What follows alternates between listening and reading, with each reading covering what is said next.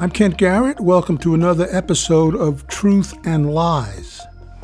After the 2020 elections, Jenna Ellis, one of Donald Trump's former lawyers, said the following things. She told a Fox Business television broadcast that, quote, ballots were manipulated. She told Newsmax that, quote, we know the election was stolen. She told Fox News that, quote, 500,000 votes in Arizona were cast illegally. All of those statements are lies.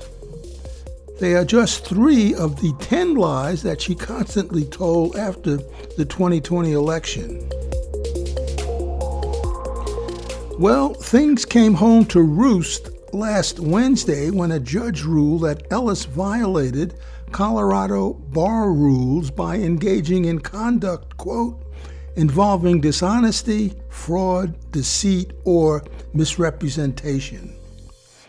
As part of her disciplinary settlement, Ellis acknowledged that the statements she made were misrepresentations.